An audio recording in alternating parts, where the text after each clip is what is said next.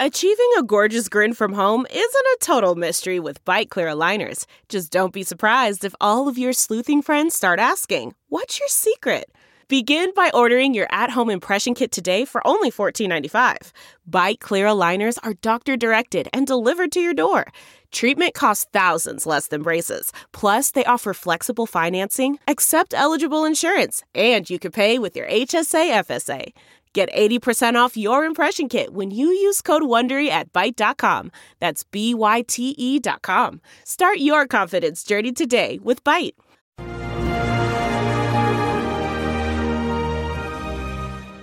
Hello there, everyone. Welcome to Judging Freedom. Judge Andrew Napolitano here.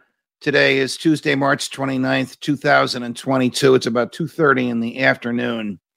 I'm very cold east coast of the United States, at least here in New Jersey. I just got a text from a friend of mine who lives in Los Angeles, is boasting about how beautiful the weather is, and I told her it's still winter here.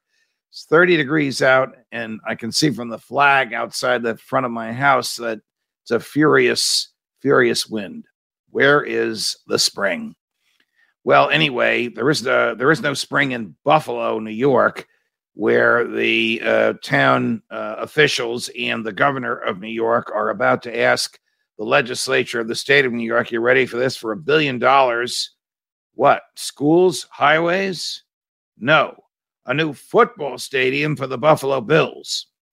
This would be another example of blatant corporatism and an incredible burden on the taxpayers uh, of the state of New York uh, it's chutzpah beyond imagining that the billionaire, billionaire owners of this team, which has been to the Super Bowl four times and has never won, but nevertheless, it's a good, it's a good football team.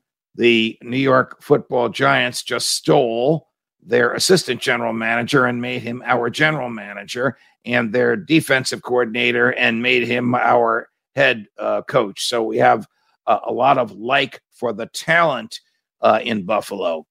But that's irrelevant. What is relevant here is that it is just plain morally wrong and economically wrong to tax taxpayers of the state of New York uh, to build this stadium.